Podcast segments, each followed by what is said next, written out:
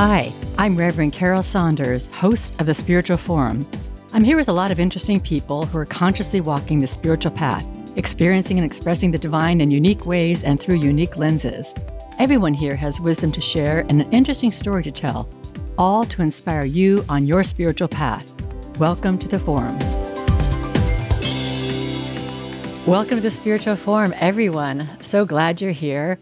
Uh, by the time you're listening to this, I will have finished my whole planet spirituality retreat, and I'll probably get on and just talk about that a little bit at some point because it's going to be an amazing experience.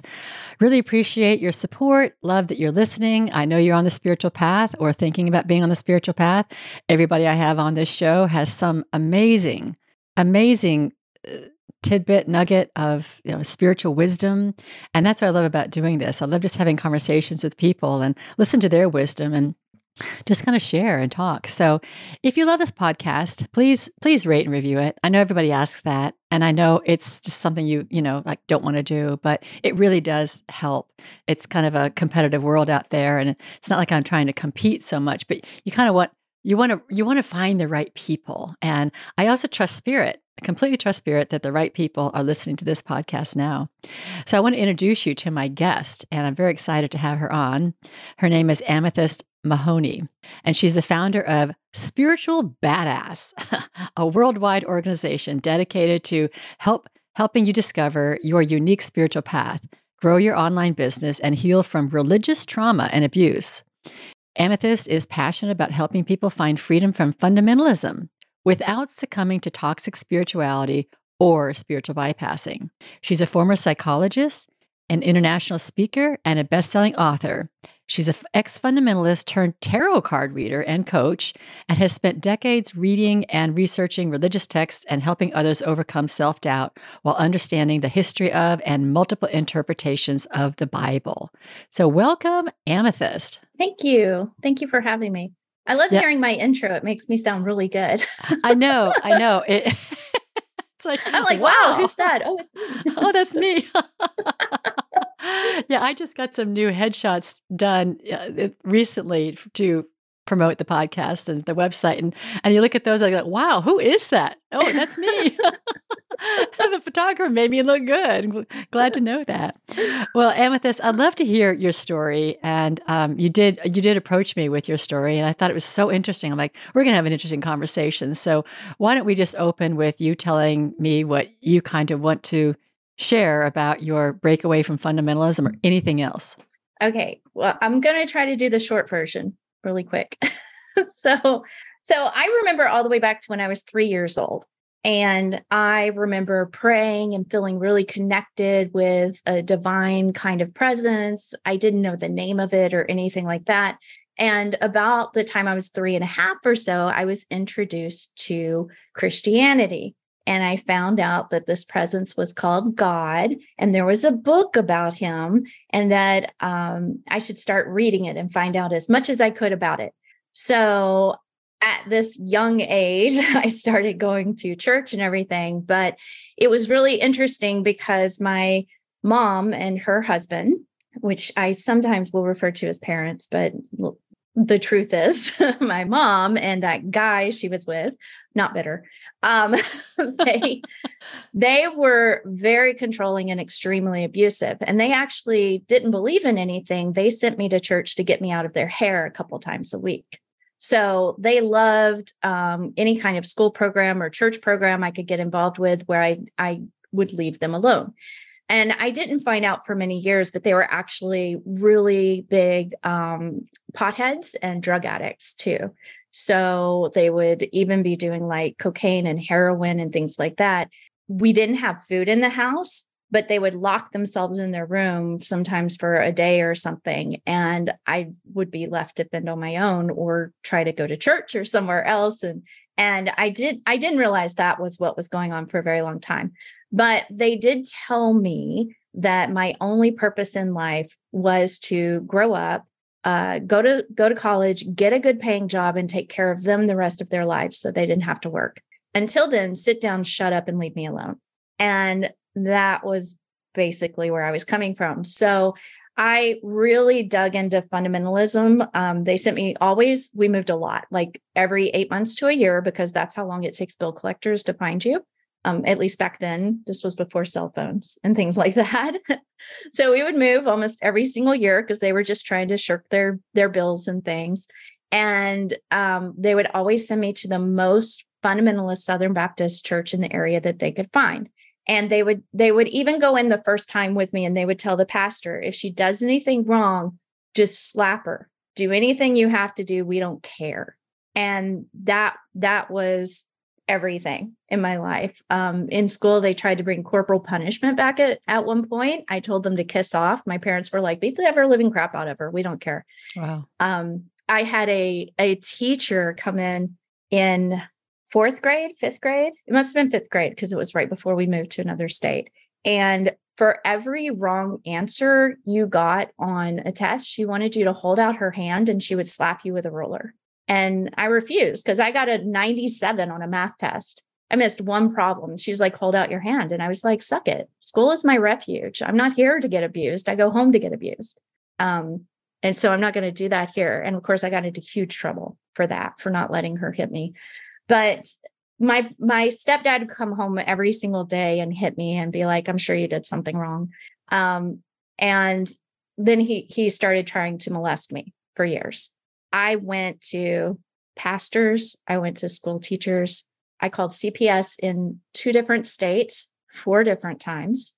I had a friend call CPS for me, and nobody would help when I went to pastors, they would tell me one of two things the man is the head of the household and he can do anything he wants to you and your mom. Or they would tell me, you're lying and you need to repent because someone who is actually abused would never come forward. Oh, wow. That's a trap. yeah. So, so it was bad, but I kept believing in God. And I was like, well, God is the only person who loves me. And then I found out about Jesus and I was like, okay, you're going to save me from all of this eventually. When I was mm. 12, I stayed up all night and almost killed myself. I had a loaded gun and I was like, I should just be done. And I prayed and prayed and prayed all night long. And I promised God, if He would just get me through this, that I would serve Him forever. And so I ended up obviously not killing myself, right? Thought about doing my dad, but then I was like, oh, would I get a full scholarship to college? I don't know. so put the gun away and sat down and I I spent the entire rest of the night counting up how many days until I turned 18 that I could get out. And so we moved and moved and moved and we ended up in Collierville, Tennessee. I'd grown up in Memphis. If you know anything about Memphis, it's bad. So I ended up in Collierville. It was outside of Memphis and I kept telling my mom my stepdad was trying to abuse me. He had been touching me for years. I couldn't stand it. I didn't, you know, I was at my last leg of like, how can I keep this man off of me? I've done so many things over the years. And she slapped me and said, Stop trying to steal my husband. Um, a few months later, he was caught with a 16 year old girl from the Waffle House in what I like to refer to as the Wafflegate incident. and you know at this time i'm like questioning everything because nobody would help me out of all of this. Um so so he left. My mom moved to memphis and i ended up living out of my car for my the rest of my junior year and my senior year of high school um because i didn't want to change schools i was afraid i would would end up you know not getting my full scholarship to college and not getting out so um it was it was tough uh, I went from eighth to 22nd in my class. So mm-hmm. boo. but I got my full scholarship. I ended up, um, since I was about 11, 12 years old, I wanted to be a psychologist. So I ended up going to school, becoming a psychologist, all of that stuff. But what I found over the years is that my clients were not really getting better. Um, even to this day, mostly psychologists are trained to keep people in sessions, come back every week, you know, keep going and just talk about your problems for years and years and years. And I'm like, this isn't this isn't helping. This isn't going anywhere. So, you know, I was devastated. I left fundamentalism. Um, I left Christianity completely. And it had been my whole identity. So when when you look at that is like when you come from a really abusive household where nobody loves you because my mom would tell me, you know, everything in your life is my is everything in my life that's wrong is your fault and I should have had an abortion like your real dad told me to. Mm. She's about 72 now and she still tells people that about wow. me. So it it never got any better. I quit talking to her decades ago because you you can't continue to try to have a relationship with someone like that. Um, but I I left fundamentalism. God and Jesus were the only people who loved me. So when I left that, it was devastating. I had no identity. I had no friends. I had no family. I had absolutely nothing. And I still didn't even know who my real dad was. I met him when I was 42 by email. So can we just pause a second? Yeah. Because I, I, I want to go on with your story, but the so this is so different than I thought it was going to be. oh, sorry. no, no, no, no. It's Wait, great. it was all sunshine and rainbows. no, no, that's not. I, mean, I, I thought it was going to be. I thought your parents were going to be the ones that got you into fundamentalism. Like they were, they were a part of the fundamentalism. But this was no, like, it was all control. Uh, yeah. So uh, you, they, they sent you to the fundamentalist churches to get you out of the house. You were always connected to God. You learned about Jesus to to get out of the house, you found some sort of solace or connection or identity in the church. Yes. But you left it. Why did you leave it? Um, I left it because I read the Bible. okay. Okay. If you go to deconstruction forums, it's it's that's what they call it now when you're leaving religion. Okay. It's, we didn't have that word back then. But if you really read the Bible all the way through, which I have nine times, um, you just start to see you're okay if you're a fundamentalist, you're told it's literal. Right. So if you read it all the way through and you're looking at it literally, it makes no sense. there's mm. there's so much crap. I mean, even before you read one of the the bar books, what's his name? B A H R. Uh, starts with a E. His books, but that that talk about where you know it's been misquoted it's been mistranslated we don't have the real words all of those kinds of things but then just looking at the discrepancies in it and then just looking at it like you know oh well feed the children to the bears and let's annihilate the entire human race and stuff yeah, like okay, that. So yeah, I get it. So you saw you saw like, it through it. Yeah. Yeah. I'm like, yeah. that's not literal. You can't why would I love a God who would kill everybody? Right, right. Okay, got that. All right. Yeah. So I had to leave that. And um, and then I had to leave psychology. it's horrible.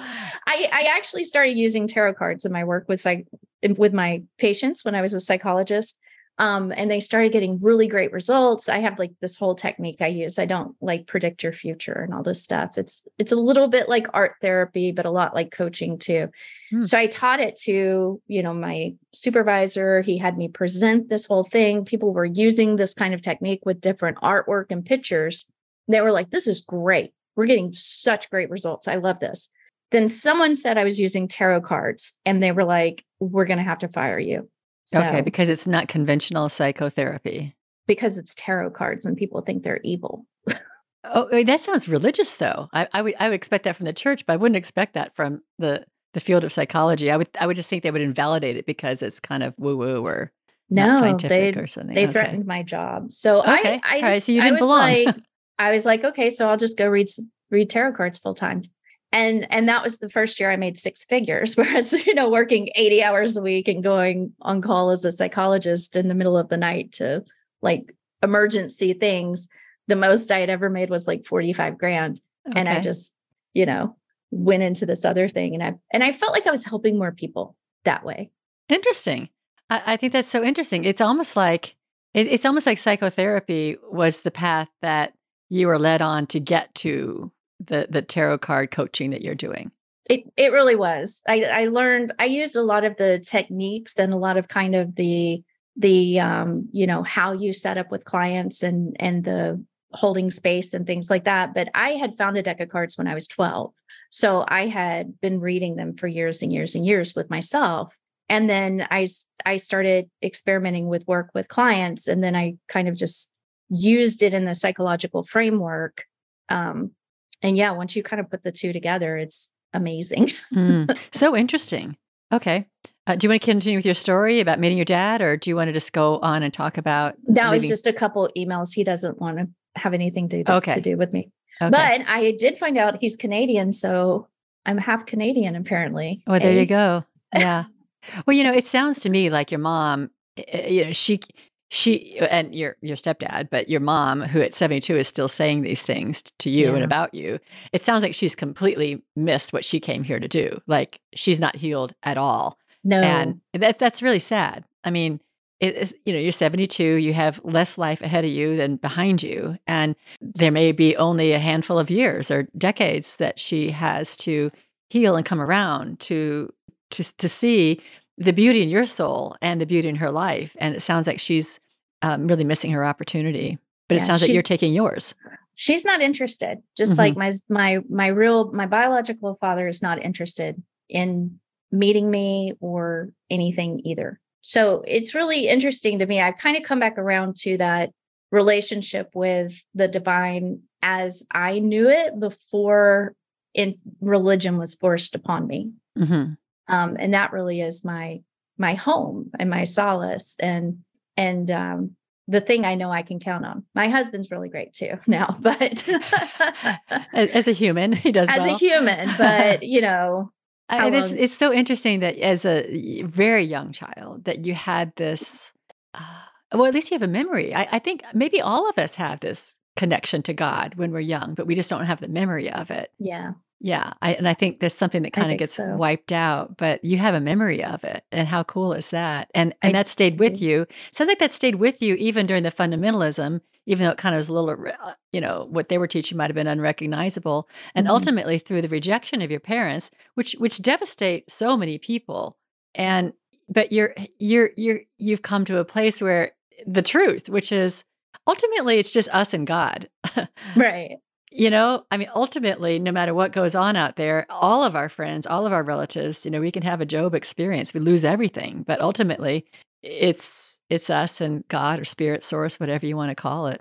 Yeah. So go ahead. Go ahead. Oh, I was I was going to say I was talking to my group the other day, and I said, you know, I really think it's time for people to embrace their faith, and I work with a lot of people who have left religion, are leaving religion, and are kind of still in that space of like being angry at it and being depressed about it and everything. So I know, you know, you work with the oneness and you've talked about Course in Miracles and and things like that and Unity Church and everything.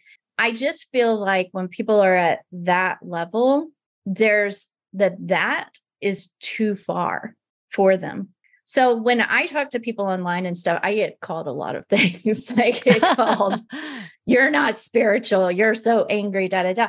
But I'm like, I'm meeting people at this first step where if you it's really interesting because if you look at like the deconstruction forums and stuff yes there are some people doing really good work. Um you know there's a person called deconstruction girl. There's the naked pastor if you ever look them up on instagram. They're great a lot of people are very angry and just putting on the negativity and I hate the church and da da da da da, um, which is where everybody starts.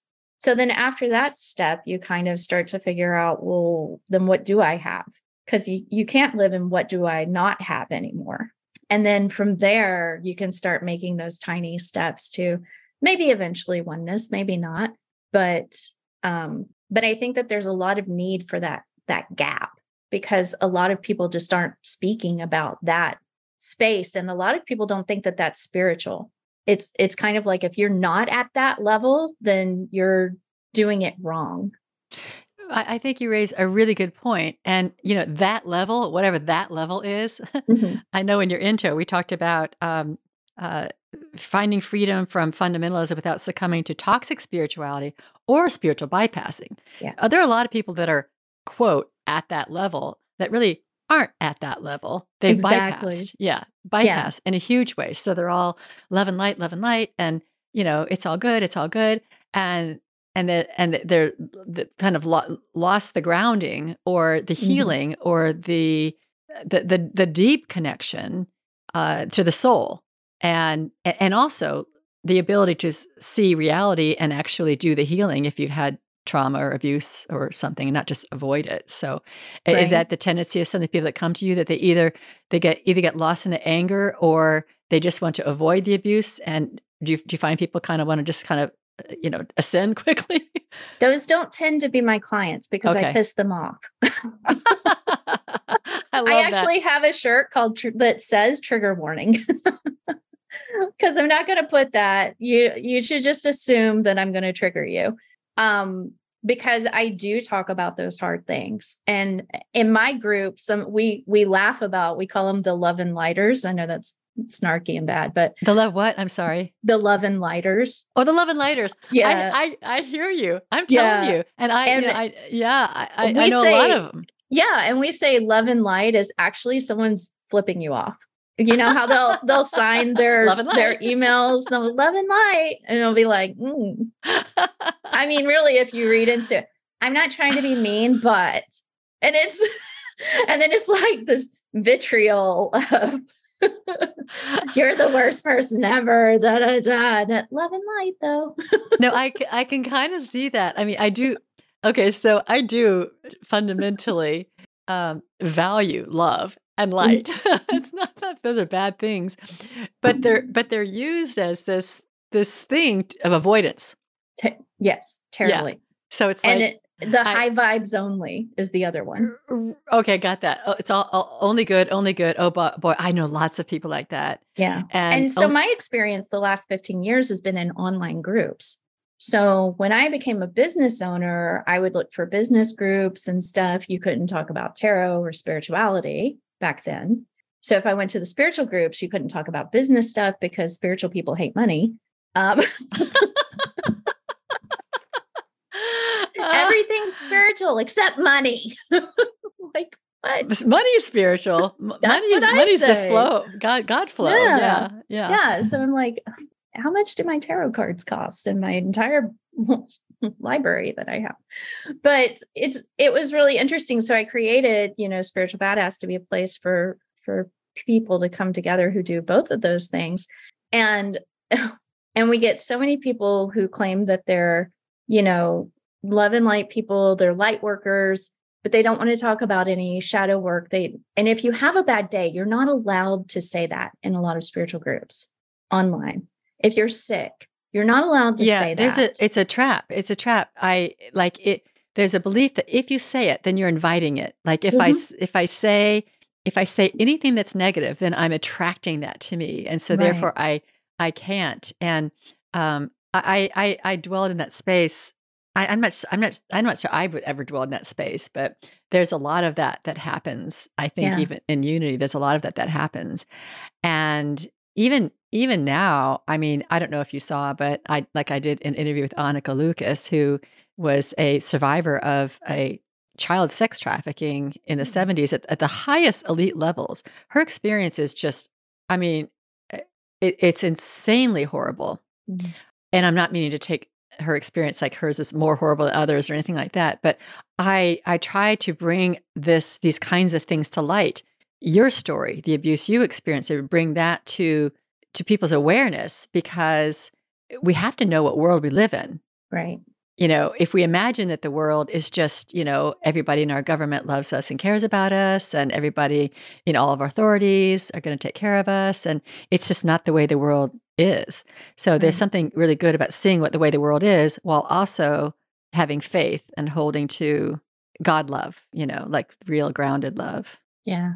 And I think there's a couple things. So the when you're you're doing the spiritual bypassing or tox, you know, for one of other words right now, toxic spirituality is it, leads to complacency too.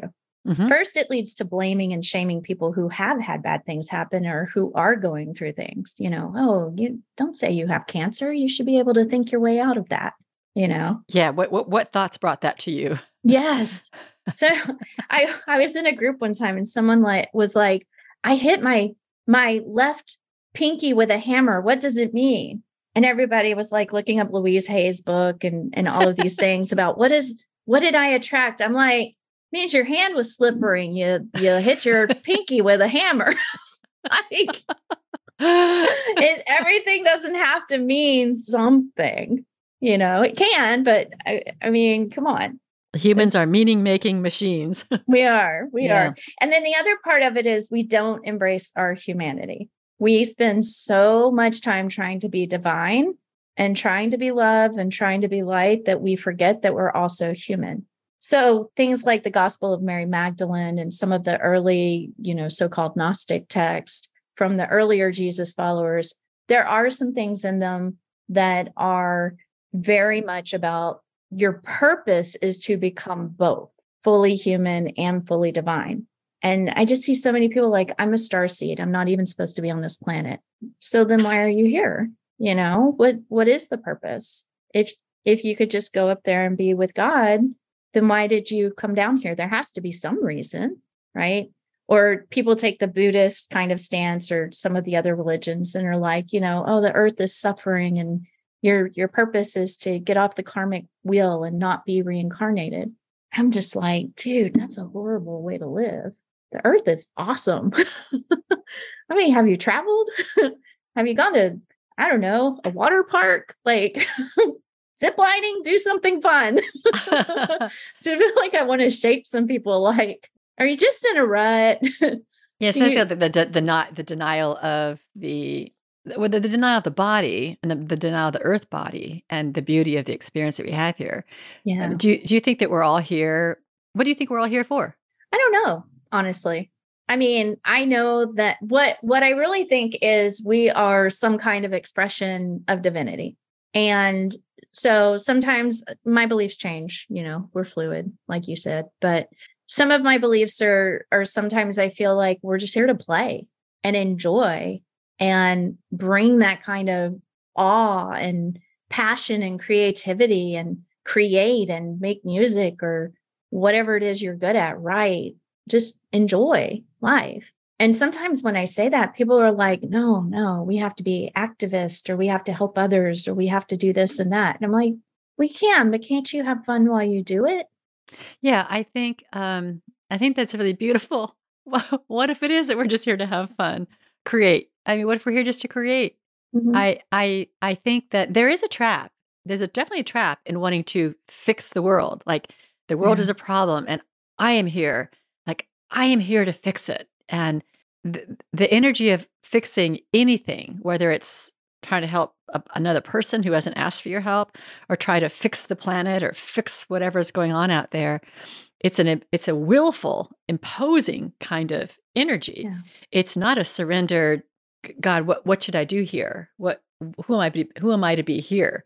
Maybe right. I'm just here to look at the beautiful flowers. Maybe I'm here to reflect and see the geese. Maybe I'm here to see smell the the wind and the trees and and that I, I would think that the divine would would have pleasure in that. Yeah.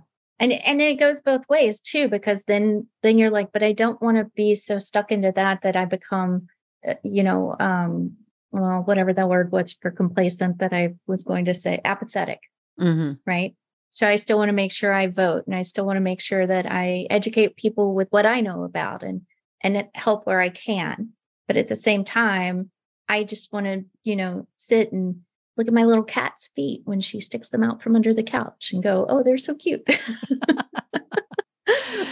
so, um, who comes to you, and um, I mean, how how does somebody find you um, in the work so, that you're doing? So I have a website called spiritualbadass.info. We took everything down for about two years, you know, during the whole Corona thing. I can say that because it's beer. Um, we can talk about they that got later. really mad about that. I think they threatened to sue, like you're infringing on our trademark. oh, yeah. But um, but you know that whole pandemic thing. Um, and I was living in Florida at the time. And so we just kind of took everything down. We're putting it back up finally.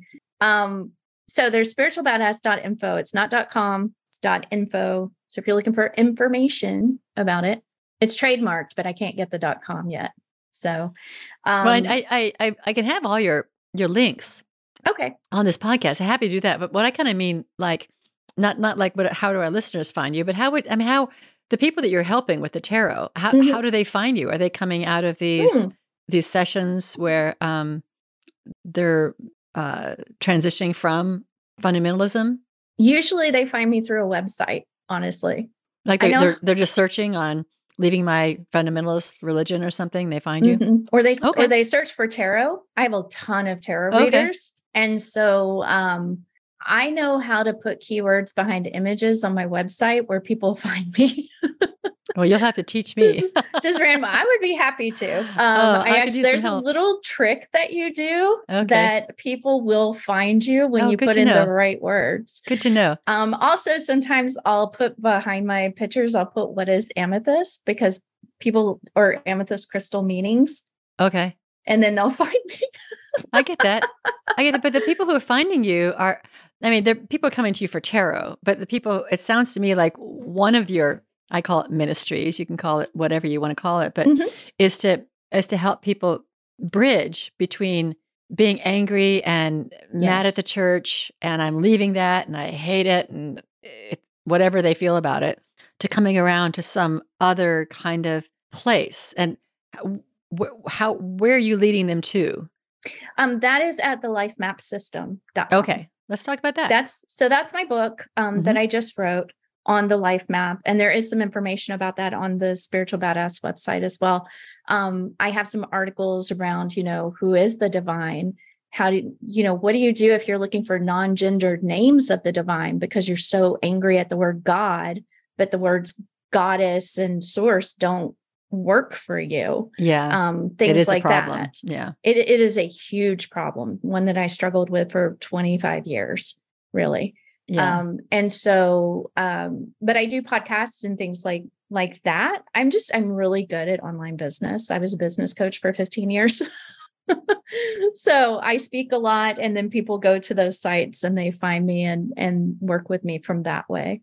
but what is your what is your mission with the people? Is your So, mission to keep yeah. to direct them to God in a new way? Or I want them to find their answer. I want to be with them while they figure out what they want to do because I know how hard the the path is.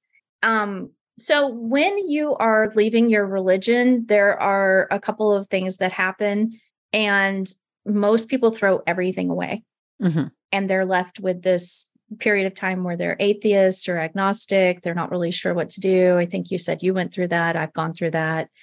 But that's not how we're really designed, a lot of us. We feel that connection. And so we want to get back to that, but we don't know how, and we don't have any words for it. So I'm working with people on on how do you decide what path that is. Some of my clients go on to become um, pagans, some are Wiccans, some go back to a more like unity path. Um, I call conscious Christianity. Um, and then I have my own uh, 10 commandments of a spiritual badass. I'm, I'm writing that book as well. When people ask me what my religion is, I just tell them spiritual badass. That is I love that. my religion. Um, because if you look on the website, there's a what we believe section, and it is all about these kinds of ideas where, you know, at the core, all religions and spiritual practices have the same fundamental beliefs. I spent years studying them, and they're all about love one another, love yourself, treat your body right. Um, you are connected with the divine. You have amazing abilities the um, kingdom of heaven is actually within you and it's on this earth. You shouldn't be waiting for some afterlife to enjoy your life. You know, you can have it now. Um, and I really believe that Jesus and and Buddha and other people they were teachers that showed us that it's it's not that they came to save us; it's that they came to show us we can save ourselves. And ultimately, we have we don't have anything to save ourselves from but that's kind of that next level right you kind of have to go through the wanting to save yourself for a while Mhm. first Mhm. so talking to people and helping them figure out all of those things. The life map system breaks it down into eight different areas of your life where you rate each of the eight areas and look at the core fundamentalist beliefs that have snuck into every single area of your life. And it gives it a way for you to process it. So you're not like inundated with 4,000 different ideas. You can systematically kind of break it down and look at, okay, here's the beliefs, here's how they're coming in. Which ones do I want to actually work on first? Which ones are causing the most disruption in my life? Which ones do I want to get rid of, but I don't feel ready to tackle yet? Like the fear of hell is a is a big one for a lot of people who have left fundamentalism and often one of the last ones to go. So we go around and we look at each of those areas and we look at, you know, how is this affecting your life? And and that way it's not so overwhelming anymore. Because when you leave religion, it just feels like everything just got dumped on you. Now everything is a lie. And you just don't know where to start. And how do you pick up the pieces? So we pick them up a few at a time and we start putting them back together, but we put them back together in the way that the person feels comfortable with. What's really interesting to me is that my husband was not raised in any kind of religion. Really, his dad was kind of like this free flowing Buddhist and um, didn't really know anything about the Bible at all until he met me. And when I was telling him some stories and things, he's like, wait a minute, people believe this. I said, people believe this is for real. like they literally believe this. Like he was just, and I said, fundamentalism affects everyone. He's like, no, I've never been raised in any of that. So I went through the life map with him and I started looking at different ideas. And he's like, oh my God, it's in our culture. It it's is in our culture. society. Yeah. You can't get away from it. Even if you don't even look at the laws and things that have just recently happened, nobody should be making laws based on their religious text or their religious beliefs, but they do. So it's really bad. Can you share what some of these beliefs are that that people uh, need to? Um, you you mentioned the fear of hell. Are there what are- what are some others that people are trying to are needing to let go of, and that are ingrained in our culture? You're a sinner. So I, I had talked about original blessing. And I think that's what we said we were going to talk about. Well, let's talk about Let's get to that. Yeah. um, original sin, this whole idea that you that you are bad, that you know you're a sinner and that you need to repent and that you're always going to be screwing up. Just like my dad, my stepdad used to tell me, I'm sure you did something wrong. And that is kind of the ingrained belief that people have. And it leads to this unworthiness and this unlovableness. And I was thinking the other day, I think that's why relationships are so hard. When you find someone who really loves you and cares about you, but you feel unlovable and unworthy, you do everything you can to push that person away.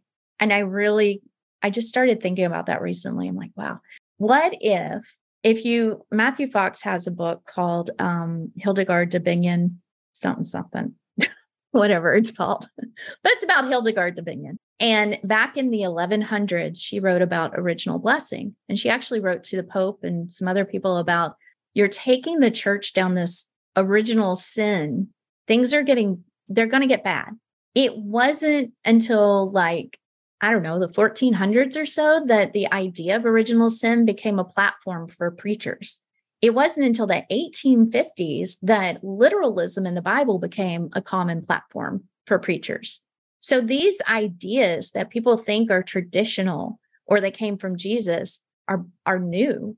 So when you think of, you know, yeah, there was stuff about sin in the Bible and everything, but that's not what Jesus talked about. That's not what preachers and the early followers and the apostles talked about. They talked about how you're born with the divine in you, just like he was, just like we all are.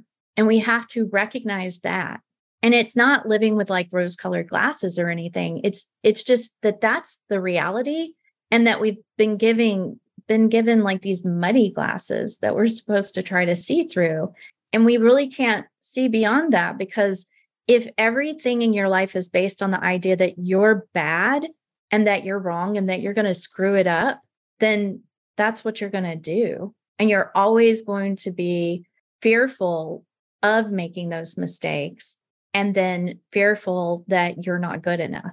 Instead of being like i made a mistake. Oh well i'm still awesome Right, right, right, right. Like the like the little toddler who falls on his butt and just gets up and you know gets up again. not- Right. Doesn't try to analyze that. I, I think it's really interesting what you said. I that you're a sinner is in our culture because you're absolutely right. I mean, the idea that I'm bad, I'm wrong, I've done something wrong, or my kid is, or you know, there's something that's missing. eh, That that's that's pervasive in in in humanity. But I never really tied it to the you're a sinner idea because you're a sinner sounds very fundamentalist Christian, but but it's the same Mhm. thing. you're bad It's the same thing. It You're is. bad. and it's the word sinner. People think, oh, that's just religious. I, I don't, I don't believe that. But no, you are, you are, you are believing that when you are, when you think you, you know, you're wrong, you're bad, you're, you're not good enough, that kind of thing. It's yeah. the same belief. Interesting. Yeah. Okay. What's another? Um, there's so many. so many. Um, things like, okay, the other big one that really grinds my gears is the whole your body is bad thing. Mm-hmm. There are a few Christian uh, denominations and things that do say your body is good, but there's so much about hate your body. And and I will tell you my unpopular opinion. You probably won't like this one, um, but I don't believe in the ego at all. Okay, I'm okay with that. Say more I, about it. I didn't believe it back in psychology. That was one of the things that I first started looking at. Like, uh, there's something off here.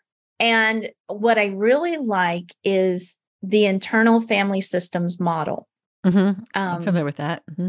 Okay. So the idea that we have all these different parts and all these different aspects of us, and each one wants something different.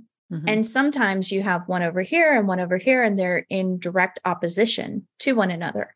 But that's just their needs and their wants and how they're trying to protect you and how they're trying to get whatever it is they want neat, you know, met. So it's like um, Thich Nhat Hanh has a book called Anger. Um, I believe it's in that one that he says, you know, anger is like a little baby. You don't, unless you're my parents, but mostly you don't run up to it and yell at it and be like, why are you crying? You know, you try to figure out what it wants and you feed it and you burp it and you change diapers and, you know, you give it love. And things that people call the ego are the exact same thing. Instead of there's the pervasiveness of spiritual communities trying to say, kill your ego. Oh, you can't do that. It just makes me hurt. I like don't even hear that anymore. You're still hearing that out there? Yes. Oh, wow. So That's much. so wrong. Yeah. Yes. So uh, there's whole belief systems based on that. And I'm just like, please stop you you can't do that and so if you would just lean into it and be like what are you trying to tell me and really listen to that aspect of yourself and try to meet that need or or say we can't do that right we're not going to do that but what else could i do to make you happy sometimes even just acknowledging it and listening to it is enough um, yeah, the whole the internal family systems theory. It's so interesting because I, I thought I made that up. I, I, thought I made that up, and then I found his so work. I that, yeah, I think that I think that I think it somebody's kind of coined this internal family systems model, and they're teaching it. But it's like, wow, twenty years ago, maybe even 30, I, I remember the day when I started. I was doing some really deep inner work, Mm-hmm. I was doing sand, sand tray therapy with a therapist and just doing some deep inner work. And I was working in the soil and I was trying to pull uh, weeds out of the soil. I was preparing to, to plant it. And it was very, very metaphorical, mm-hmm. you know, pulling the weeds out of my own self. But I started having these, um, these visions and I started having some um, memories from early life, like you remember when you were three. And I, out of that work, I I found specific characters within me who had different needs. I, I just I clothed them. I gave them names. I, you know, people go, "Oh, you're, you know, you're schizophrenic." No, it's not. It's not schizophrenia. It's not DID. no, it, no, it's not. No, absolutely. But it was so. Once I had that distinction mm-hmm. of these different parts, uh, there was something that was a real breakthrough for me.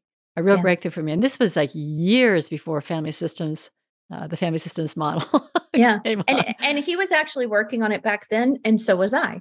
When yeah. I was a psychologist, I was thinking the same thing. I was like, you know, we do inner child work, we do right. this other stuff. I I don't believe in the ego, the id, the super ego, but I believe that there's many. I look at it as like a whole community. Like I live in a subdivision here, and each yeah.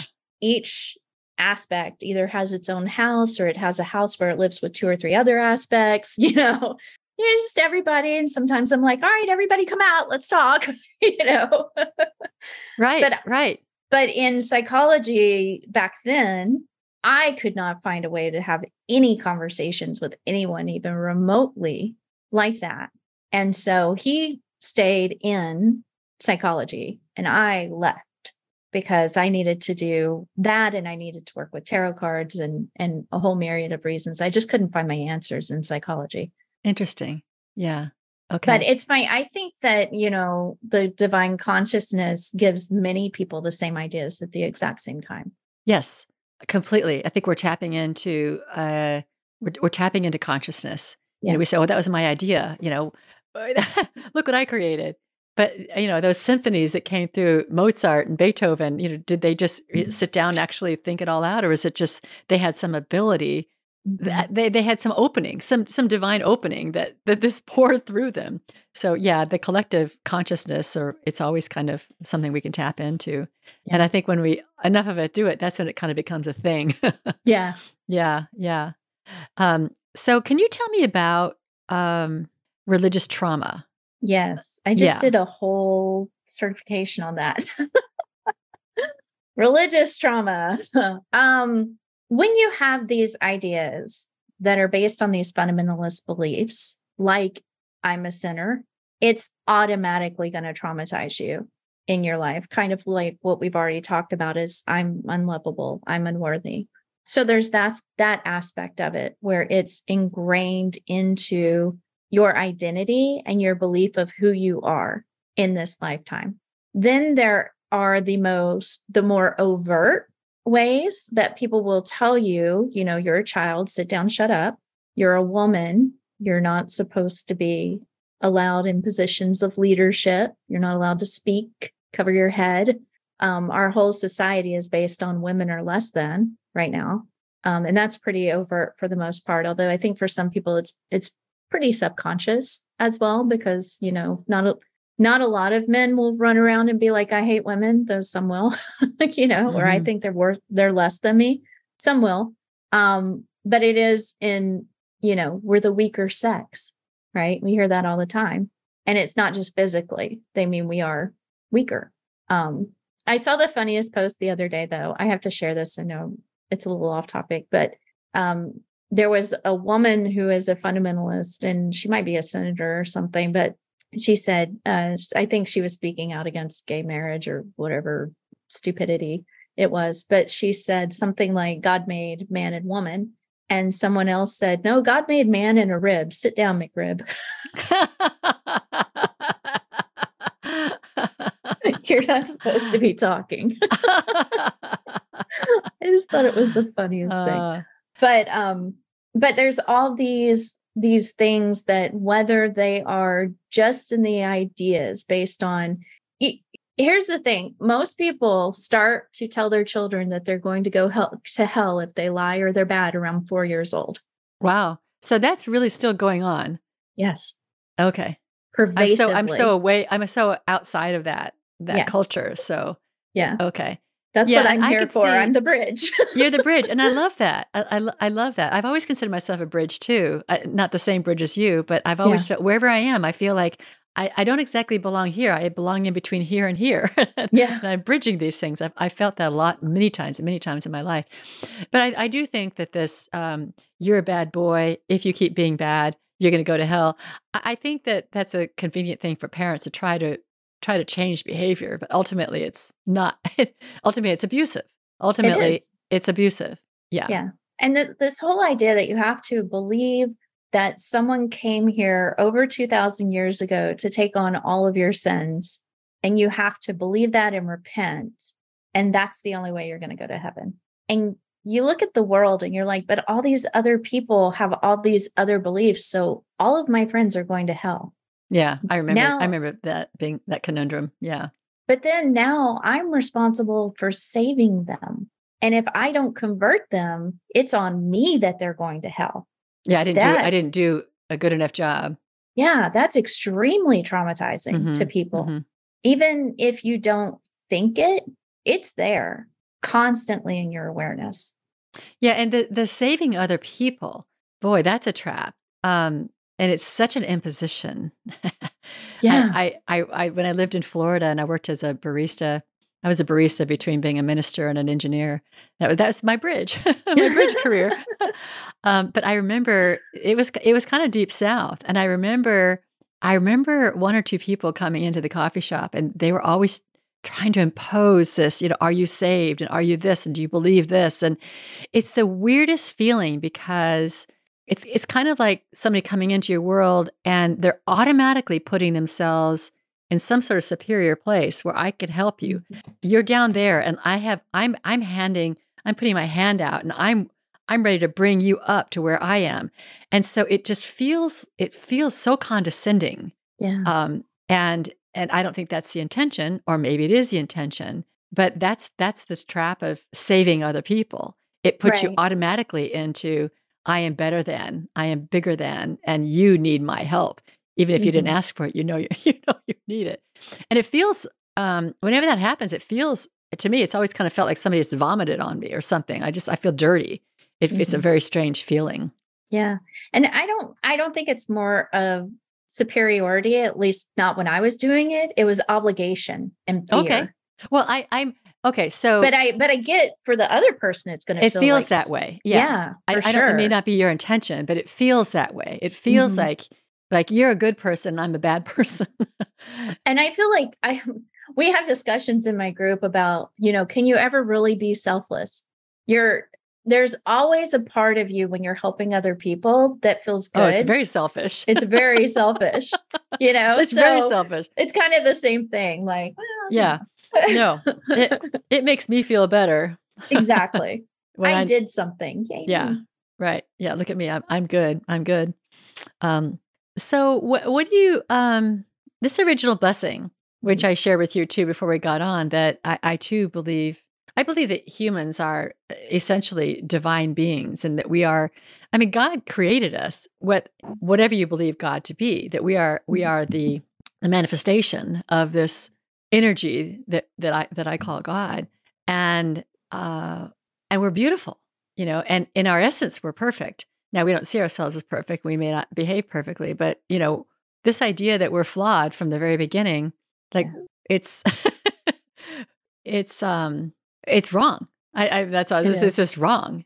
It's just wrong. So i mean so do you um do you envision that our world's going has a possibility of shifting to the original blessing I mean, I I always hold out hope that there's always.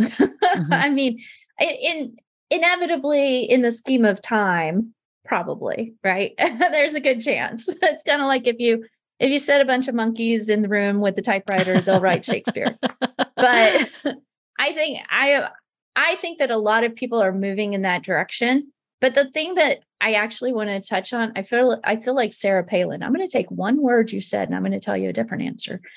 Um, when you said perfect, it that is another fundamental belief that I wanted to touch on that idea of perfectionism. i get that yep Yeah.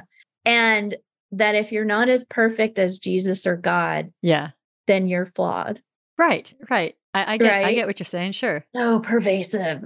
So until we stop like flogging ourselves psychologically Right. for for not being perfect, it's going to be very difficult. But yeah, I- and I think you know, actually, when I say that, I don't mean it in that way. oh no, Um, it's really more about beingness. Like what what is Mm-hmm. now is is beautiful. Maybe a better word for it, but I completely see how that can be twisted for sure. yeah. Yeah. So I think that I think that we're moving in that direction. I think I have a, a thing that I did a few years ago called the spiral of ascension, where and it's really funny because when I was growing up, my nickname was one of my nicknames was Little Tornado. Mm. and it's actually it's like a, a tornado is what it looks like and it's like we keep going around and around and sometimes it feels like we're at the same level but i believe that we're incrementally moving up all the time Uh huh. so even in your life if you feel like you're making those same mistakes over and over again you're not making them in quite the same way because you're learning every time you know a lot of people i, I say sometimes like i don't like to make the same mistake twice I like to make them five or six times. So I'm sure I learned my lesson. but but I know a lot of people, you know, especially years ago, that's how I felt. I would always have like the broken down car or something would happen where I just felt like, why am I in this situation again? But when I really stepped back and looked at it, it was a little bit better than last time. So I feel like as a human race, we're getting a little bit better every time, but you know, give us a couple million years or so. I, in some ways, I, I question, does it even matter sometimes? You know, if we're just doing the best we can and we're enjoying our life, some days I'm just like, screw it. That's all I want. Yeah. And, not, you're not trying to make a utopia. Yeah. And then other days I'm like, oh my gosh, we all need to you know, meditate and pray and do better. so it's always that balance of, you know, but but I think yeah, mean, ultimately I think we each have the choice. We each have the choice to grow yeah. in the way we're going to grow. We can't we can't get others to grow. We can't. That's another trap. You know, if, if everybody just does this, then everything's going to be better. Everybody has that idea, but they have different ideas about what everybody needs to do. Right. So really, the only thing you have is responsibility. You the only only thing you have control over is yourself. So mm-hmm. it sounds like, you know, finding your own place of happiness and contentment and uh, fun and joy is really what we can each do. Yeah. And you know, when you asked earlier, like it, you were saying it, it maybe my mom didn't come here to do what she did needed to do and the lessons she needed to learn in this lifetime. But but just off what you're saying just now, I'm like, well, maybe she did. Maybe in maybe her last, yeah, maybe in her last life it was a lot worse. You yeah, know, that was and, a judgment on my part. I completely and, accept that. But no, I I would have never thought anything different because I've always said that. I'm like, well, I guess you know, she screwed up. yeah, I know. It's so easy to say. It's so easy. Well, you know, she's going to have to go around again, you know. right. Hopefully she'll learn next time. But who are mm-hmm. we who are we to say? We don't know where people have come from. We don't know That's how far true. they've come.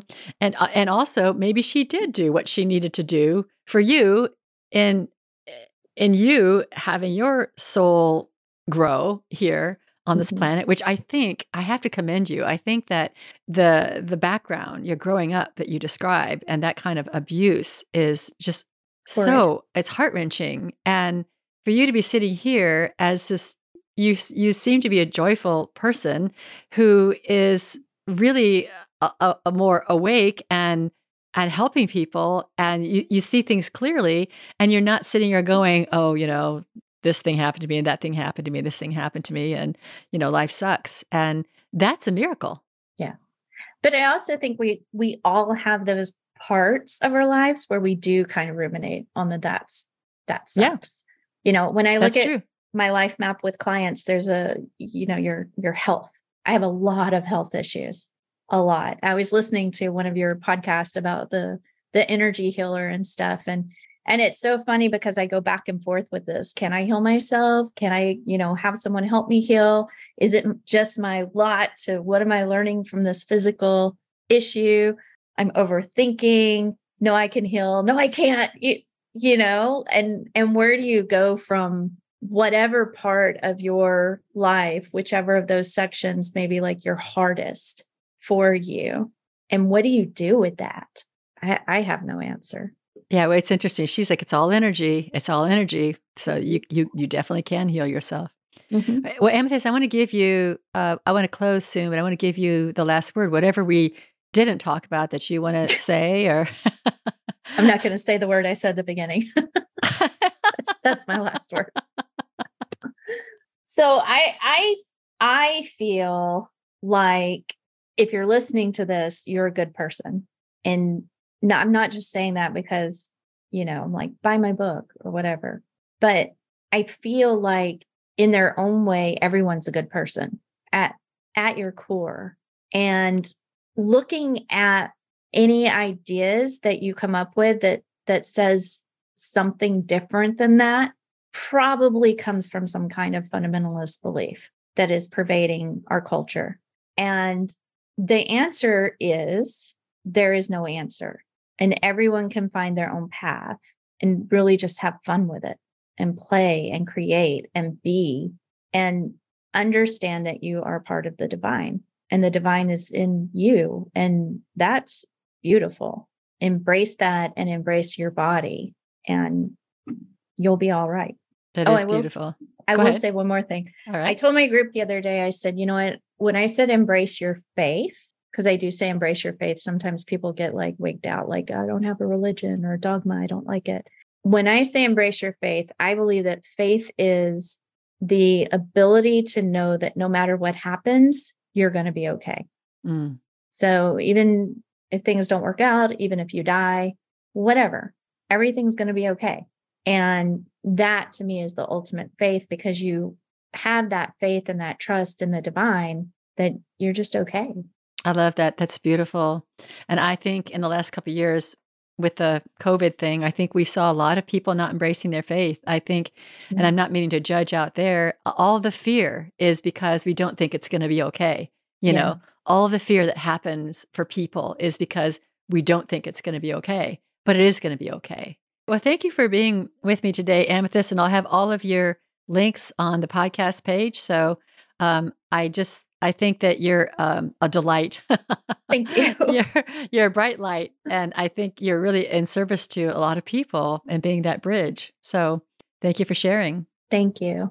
All right, everybody. Thank you for listening, and I now close the spiritual forum.